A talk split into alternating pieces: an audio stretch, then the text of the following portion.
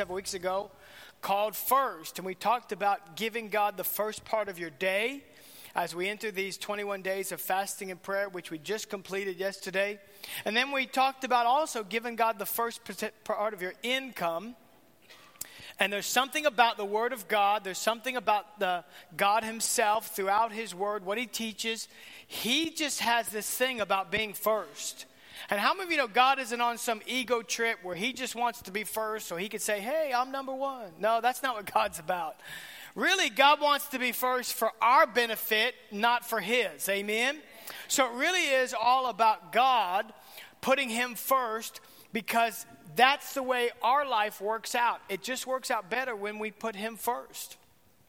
And so it really is about even what we talked about a minute ago giving God control over our life. So we've talked about those things and today we're really going to look about look at what God's word says concerning our personal goals in life, our personal vision, and really what God wants to do in our life. I want to give you a little bit of background before we read from Joshua chapter 14 and let you know that that we'll even go into the book of Numbers. But let me just tell you a little bit about uh, what's happening here in Joshua chapter 14. Moses delivered the children of Israel from Egypt. He brought them out of years and years of slavery. He brought them through the Red Sea into the wilderness. But the goal was always that God was going to give them what he called the promised land. And so God brings these people all the way to the edge of the promised land, and here is Moses. He's the leader. And as they get to the edge of the promised land, Moses has an idea. He says, Okay, I'm going to pick 12 men because there were 12 tribes. I'm going to pick one from every tribe. I'm going to have them spy out the land and then have them come back and give a report of what it looks like. So he picked these 12 men. And they went into the land to spy out the land, and they came back. And the Bible says that 10 of them brought an evil report back from the land. In other words, they said this there's no way. I mean, it's a great piece of property. I mean, it's got oceanfront view, and I mean, it's got, you know, all this. It's incredible. It's incredible location, you know, real estate location, location, location. It's great. I mean, everything's great about it. But the enemy there is huge. They're like six foot three, you know what I mean? Massive. We're four foot two. I mean, we're normal size. And so, so there, there is no way we're going to win. But the Bible says that two people there, Joshua and, come on, Sunday school kids, how many you know? Joshua and Caleb brought back a good report. And they said, hey, man, everything those guys said was true, man. It's incredible piece of land. There's incredible fruit there.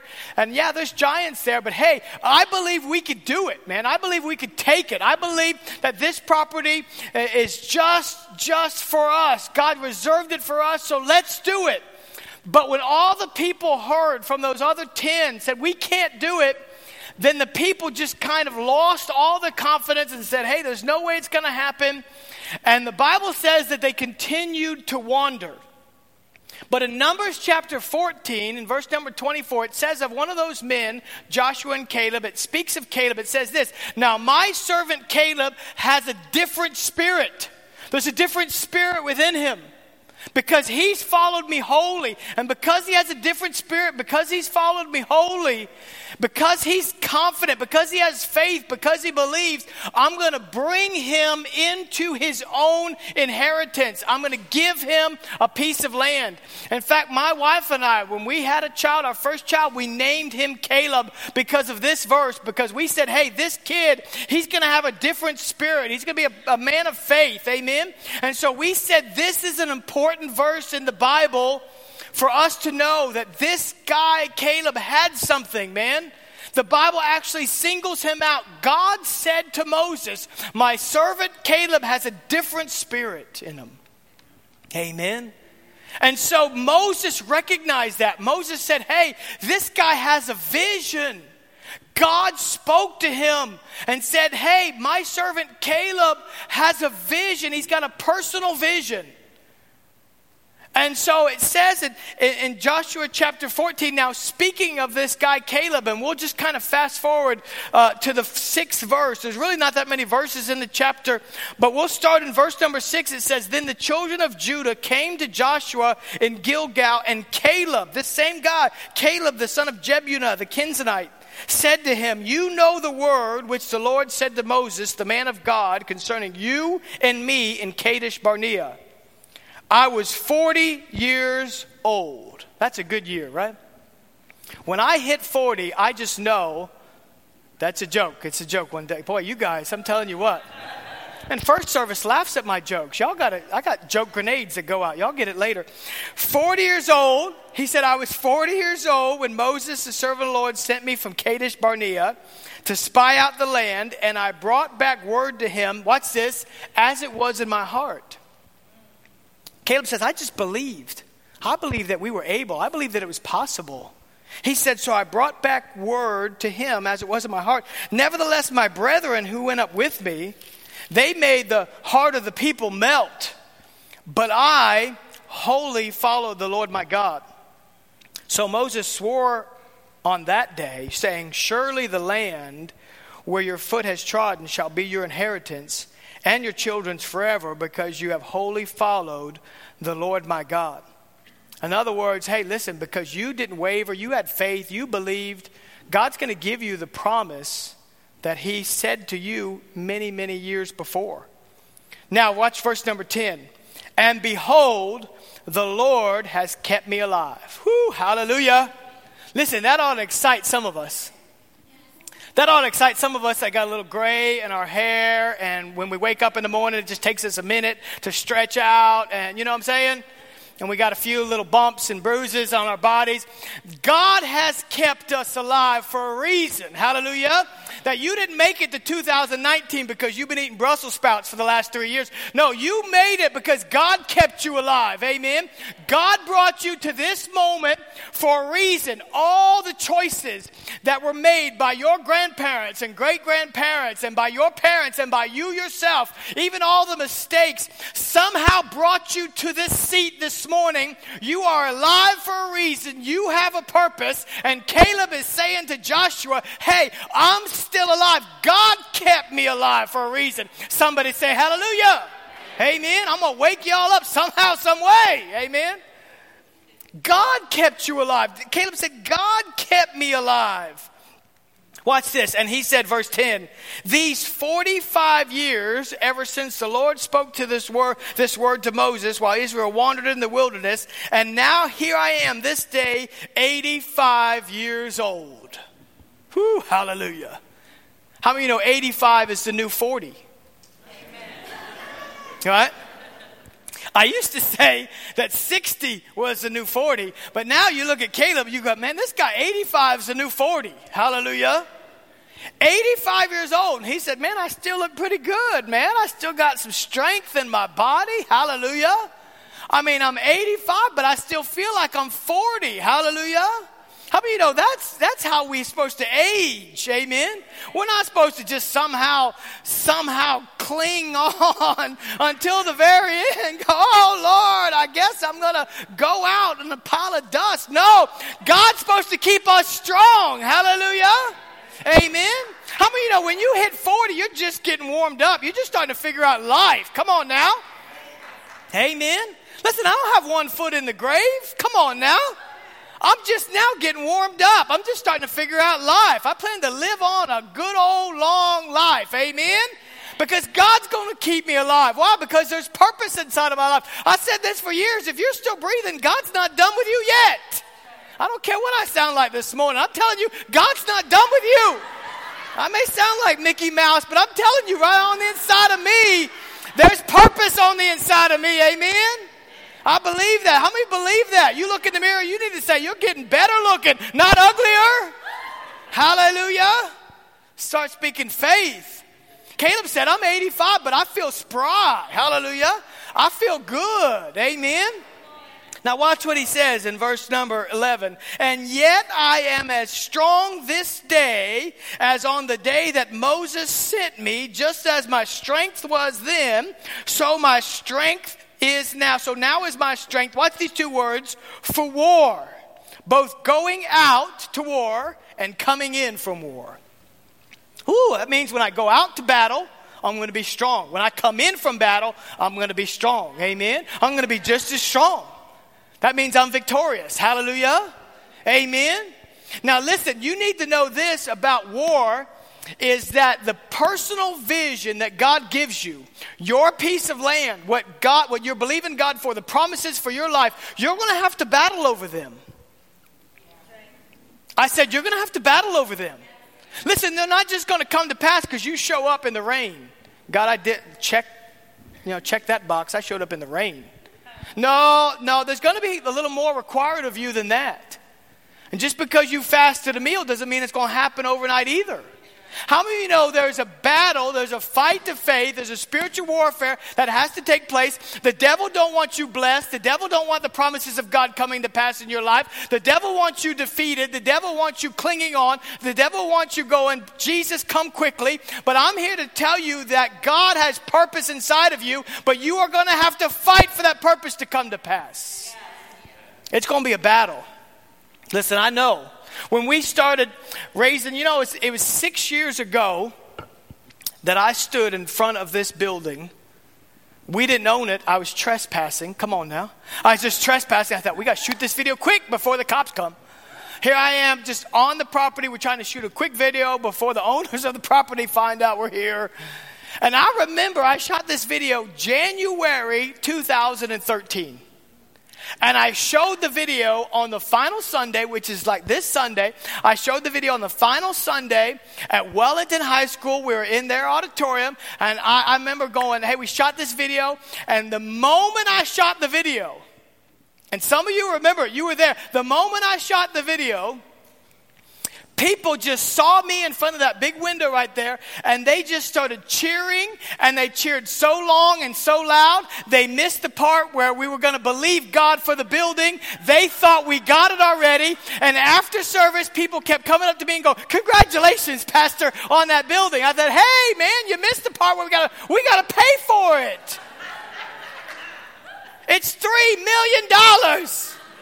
You missed that part we got 200,000, okay? We need a lot more, you know? And I thought, I got to show that video again, man. Everybody missed it. Congratulations. I wanted to just, anyway. So here we are, man. And over the next really eight months was a fight of faith. It was a fight of faith. I'd like to tell you, because listen, we're trying to raise more money than we are with this project.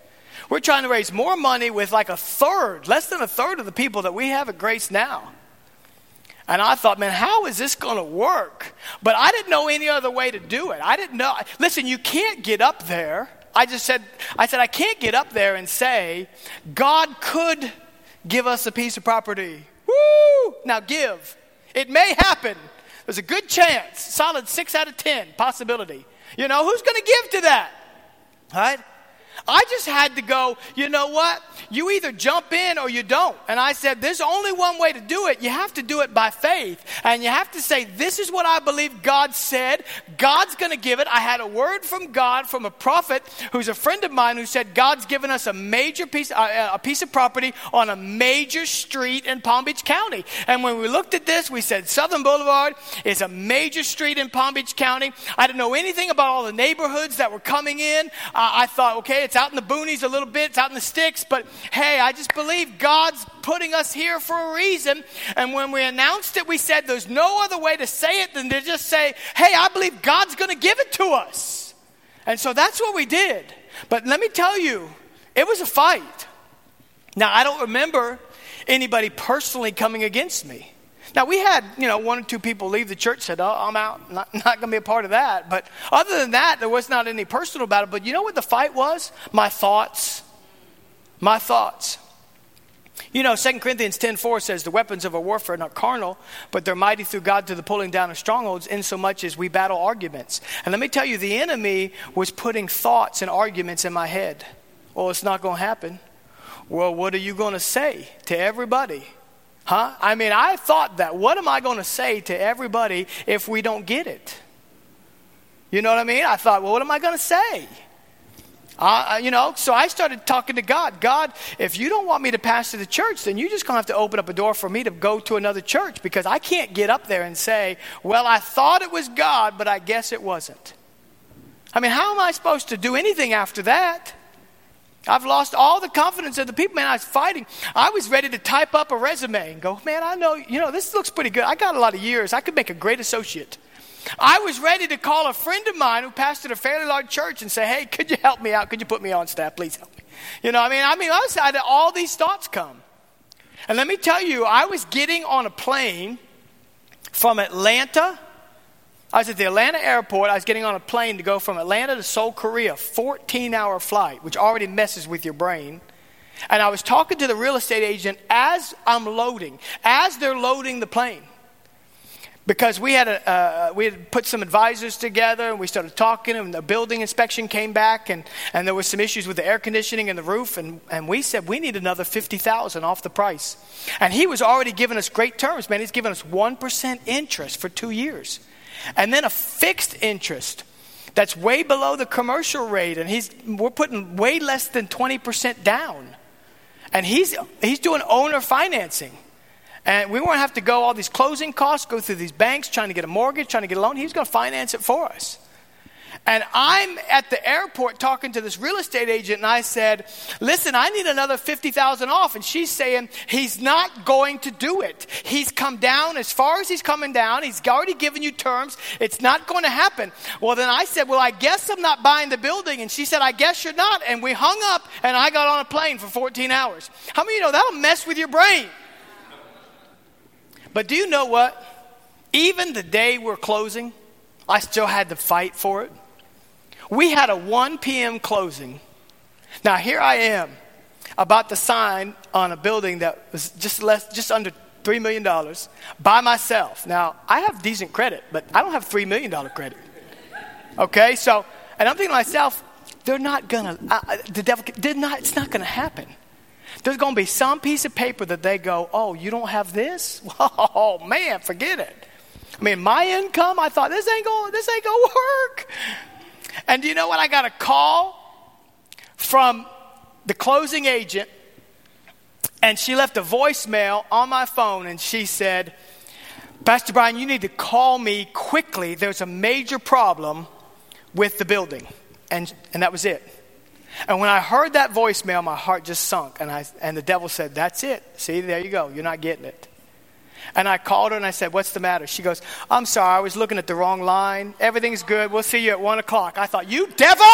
You devil! I bind you in Jesus' name, you know? I was binding her and him, I binding everybody. But how many of you know we closed and we've been in this thing now five years? Come on now, we ain't missed a mortgage payment. God's blessed us.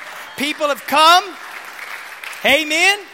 But it is a fight you're going to have to fight for the vision. You're going to have to fight. You're going to have to believe that inside of the corporate vision, there is a personal vision that God wants to bring to pass in your life. Listen now, inside of the promised land, there was a piece of property that had Caleb's name on it. Right? Watch, watch, keep reading in Joshua chapter 14. Keep reading. Joshua says this, verse 12 Now therefore give me this mountain of which the Lord spoke in that day, for you have heard that the Amalekite were there, and the great cities and great fortified them, be the Lord be with me. In other words, he says this Give me, watch this, this mountain. Not just any mountain, this mountain. That means this that when Caleb, 45 years earlier, was walking with Joshua and saying, Hey, this is a good piece of property Somehow his eyes turned and he saw a mountain.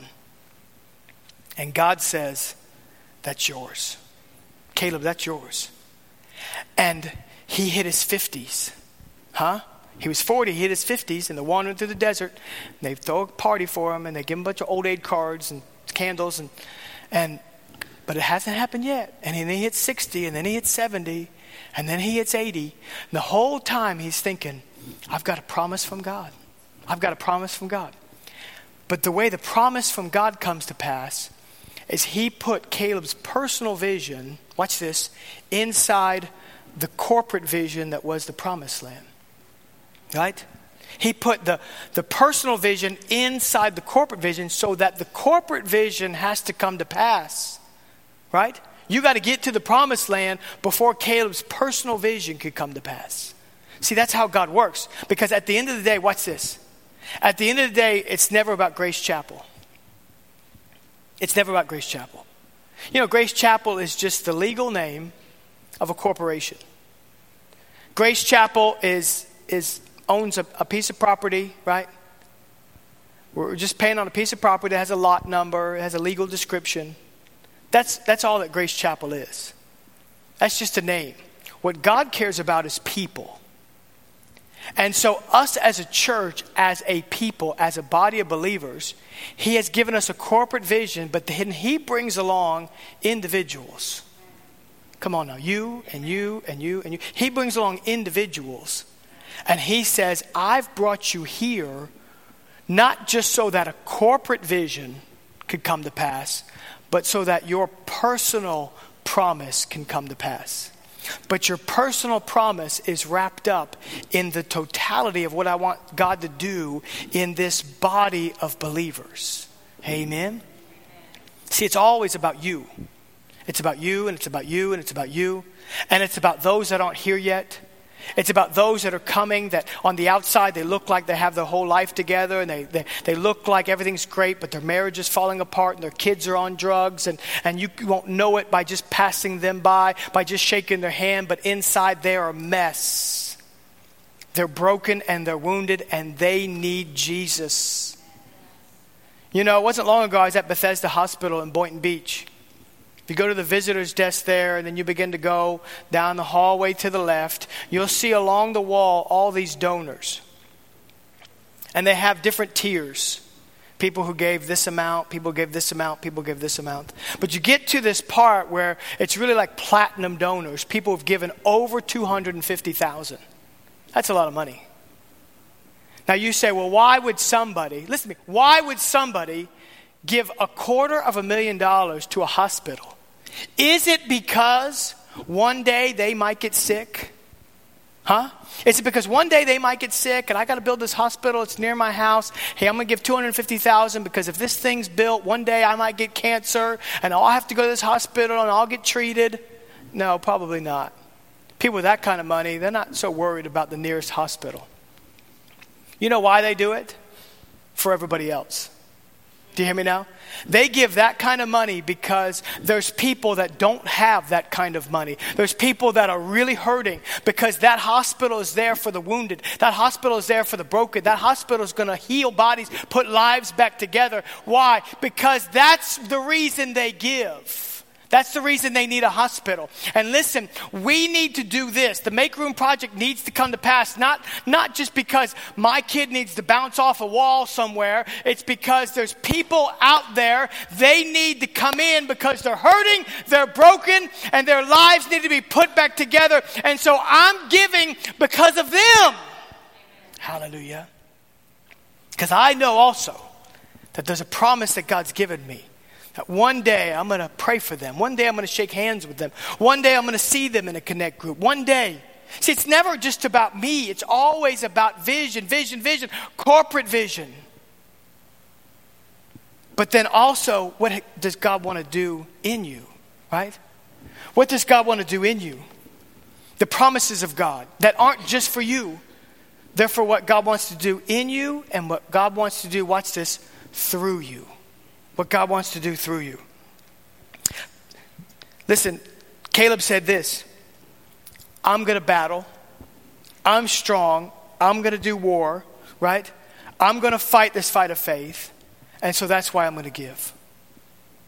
You know, David said something in First Chronicles chapter 29. He said this This is why I'm giving.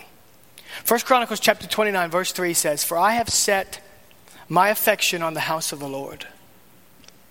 Because I love God's house, I'm giving. Let me tell you, David would not really even live long enough to walk in those halls filled with gold, an incredible temple. Solomon would end up completing it, but he gave for it. In fact, he said, I'm giving over and above what is necessary. I'm giving over and above because I have a love for God's house. I do too. I just feel like God's house is a place for the broken to come in. I love God's house. Now, listen, does it only happen in, in the boundaries of, of this property? Does it only happen within four walls? Absolutely not. I hope it's contagious, it goes beyond these walls, but it's what God does in you while you're here that you can take outside these four walls and share with others. Amen? So we need a place. We need a place. Jesus, when he got here in Matthew chapter 6, he said this Don't worry, don't worry about what you're going to eat, what you're going to drink, and what you're going to wear. Can I put that into today's context? Don't worry about your car payment. Don't worry about your mortgage payment. Don't worry about the bills, your retirement, college. Don't worry about that stuff. You put me first, and you watch how I take care of the mortgage payment, I'll take care of the car payment. I'll take care of retirement. I'll take care of all of it, right? And it's not just that he lets you barely get by. Remember, I talked about that from my own personal testimony. Because I thought that if I give, because my wife and I, we're going to give, we're going to give a bigger amount than we've ever given anywhere in our lifetime. And I knew, I said, okay, well, I, I got my year planned out. I know we got some money coming in here, here, and here. And I said, well, I'll just, I'll give it and I'll do without this, this, and this. Because I had some, had some plans for that money, but I'm going to do without this, this, and this. And I just said, okay, I'll do without. And I thought, God's going to pat me on the back and go, you're a good little Christian. Look at you doing without. Aren't you awesome? And I would say back to God, Actually, I am. You need to tell my wife how awesome I am, please, on a regular basis. Right? But do you know what the Holy Spirit said to me instead of that? you know, He said, Brian, that's the wrong thinking. That's the wrong mentality. You're making me out to be a taker and not a giver. And when He said that phrase to me, I thought, Dear Lord, I am. I'm making God out to be a taker and not a giver. God's never that way. He never takes from us just to take. He takes from us, right, so that He could give back to us. I don't know if you've seen this meme that uh, this little picture it's made its way around social media but there's a picture of jesus and a little girl and, and jesus is actually holding this incredible teddy bear behind his back right and he's saying to this little girl just give it just do it trust me you just trust me. And she's holding on to this little itty bitty tiny little teddy bear. And what she's saying, but God, I, I can't let it go. If I let it go, who am I going to snuggle with at night? What am I going to do? If I let it go, who am I going to play with? I need this, God. You can't really ask me for this. Ask me for anything but this. Little does she know that Jesus has this incredible, incredible bear behind his back saying, Hey, just trust me. Listen, that's the kind of God that we serve. He's not a taker that just wants to take from you. He is an abundant giver. He's an over and above giver. He wants to bless us, but he requires faith, which means we give first. Hallelujah. And watch, church, watch how he pours back unto us. I told you it was like that text message I got from somebody just a couple weeks ago who said, Pastor, we've been saving up for a used truck. And man, we've got all this money saved up. And when you were preaching about the Make Room Project, they said, something said, give it. But my first thought was, okay, we'll give it. And I've got a truck. It's over 200,000 miles. I'll give it and we'll just, we'll just keep driving this old beater around. But the Holy Spirit said to him, No, you give, and I'm going to get you a new truck. Not a used one that you were thinking about. See, I'm going to give you a new truck. And they said, We're going to give this money and we're going to believe God for a new truck because God is a giver and not a taker. Amen. That's the kind of God that we serve. Amen. So I want to talk to you this morning about the Make Room Project. And if you're here this morning and you've never gotten one of these, we have some ushers that can just pass one out, and, and we're going to take these up again next week. But I know some of you are prepared to give this morning. Now, I said this just to give you a brief synopsis of what we're doing. We've looked at the neighborhoods that are coming into our area. We see all these homes, specifically Arden and Westlake represent 6,500 homes, and we think, good, what are we going to do with all these people? Because they're coming. And if we wait till they get here, we've waited too late. Right? So we got to do something now. God said, now is the time to do something. So we said, okay, what are we going to do? We somehow we got to make room for them. So we need to enlarge this sanctuary. So we said, okay, how are we going to enlarge it? So we thought, okay, we'll, we'll knock out a wall. We're going we're gonna knock out this wall. We're going to move that soundboard over, give us a lot more back wall space, specifically on this side. We're going to create a center aisle. We're going to redo everything. In fact, at the end of the day, we're going to add 100 seats in here, and we're going to have even more altar space than we have now because how many of you know you need altar space? Because we're still going to pray for people, lay hands on people. We're not getting rid of the altar space just to add seats. Right? So we're going to add over 100 seats. But we said, okay, but there has to be some. What are we, where are we going to meet while we're being remodeled? Now, if you haven't got one of these, just raise your hand and we'll give you one right now. If you want one of these, just raise your hand and we'll get you one. If you weren't here a couple weeks ago when we first passed them out, just raise it and we'll get it to you. So we said, okay, where are we going to meet over the next, you know, few months while we're remodeling, which could be up to five or six months of remodeling in here? And God dropped it in our heart that before we ever remodel this, this sanctuary right here, we're to build out the back part of our property.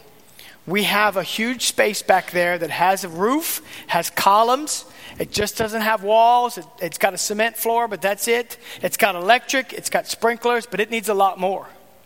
And we need to rework the bathrooms. We're going to add a sidewalk. We're going to add some entrances. We got to do air conditioning because that's going to be a, a that's going to be a huge, huge price tag. We're going to add electrical back there. So, but we're going to build a family activity center in the back first. That's going to be a place for our youth to meet, a place for kids to hang out, a place for seniors to have lunches, a place for singles to gather. We're going to have Lilas. We're going to have our men's events back there, our church picnic back there. And then I began to dream about all that we could do back there. In times of crisis in our community, when we need a place for food and water, it'll be a staging area. When hurricanes hit, we need to get food and water to people. Uh, it'll be a place for that. It'll be a place where we could do after school programs. We could start a dance academy. We could have soccer and, and basketball and rec on Saturday mornings. It's going to be an incredible piece of property for people of all different ages, all different backgrounds, all different ethnicities. And then when that is finished, then we'll start working in here. So we need to raise about 380,000. At the end of the day, it might be more than that. So here's what, how we get there. We put this up a couple weeks ago, but I'm going to put it up again. We need five people to come in at 20,000, 10 people to come in at 10,000, 15 at 5, 25 at 2,500, 25 at 1,000, 15 at 500. Now that's going to get us to, to 370,000, but I, I believe God, I, I know that I can, I can get the other 10. I, I have a plan, all right? So that's going to get, if we hit all those numbers, that's going to get us there. Now you see the two in the middle? 15 for 5,000 and 25 for 2,500. We recognize those are, those are going to be the most challenging. Those are going to be the most challenging to get, specifically that 25 for 2,500 of course, the 15 for five. Uh, uh those are going to be the most challenging to get. Now, this is over a six month period. This is not a one time offering. We want it today. We need it today. But we do need a couple things. If you look at the pledge card that you have either in your hand or, or you've seen before, we need a Kickstarter offering because when you do construction, much of your costs are up front. The GC wants money up front. The architect wants to get paid completely before he releases anything. He wants to get paid completely. So a Kickstarter offering and then additional offering over six months, which would be a total offering. And we took it up in first service, and we're, we're going to believe God. We're going to take it up again in just a moment. And then I'm going to announce next week uh, what has come in, what's been pledged, what's come in. And then again the following week because I know some people missed today because, you know, it rains. Like in South Florida, it rains like two Sundays a year, and we've already hit our quota. It rained Vision Sunday, and it rained today. You believe that? See, I told you I was already going to have to battle thoughts. I was already, I'm already fighting, all right? And so I know this. Now, listen, some people have turned in their card already. They didn't need to wait. They turned it in immediately and they gave. In fact, I had one card turned in from a teenager. And I know they don't have any money, but they pledged something. And I thought for them, it was a huge amount of money. And I thought that's the widow's mite right there. That somebody would say, inside of the corporate vision that is the Make Room Project, that is Grace Chapel, that is the body of Christ in this location. There's a personal vision of how God wants to use me. There's a piece of land, there's a mountain with my name on it, and I want to be a part of it. Man, it blessed me so much. I was taken back by it. I thought, dear Lord, I need, I need to pray about giving more because, I mean, that's faith. Now, I'm going to ask Pastor Mark to come back to the keyboard and we're going to pray and then we're going to dismiss you this morning. And if you weren't prepared to give today, we're going to take it up again next week. And over the next two weeks, I'm going to update you on the totals and where we're at. And throughout the project, I'll keep you posted. And I got drawings from the architect. To, they're just basic drawings. And we'll, we'll put up all these drawings as I get them. And when they're finalized and I get the, the ones that look really good, then I'm going to share them with everybody. But they're still not finished yet. Some changes and some things, adjustments we want to make to them. So this year is going to look very different at Grace. I mean, it really is. We'll be under construction most of the year. But imagine when it's done. Imagine when it's done. You know, a hundred more seats between the two services is like adding an extra service without even adding an extra service. It's more seats than we have in here right now. 200 seats. I mean, that's going to be significant for us. And that's just the beginning. Because we could add another service and then see where God goes from there.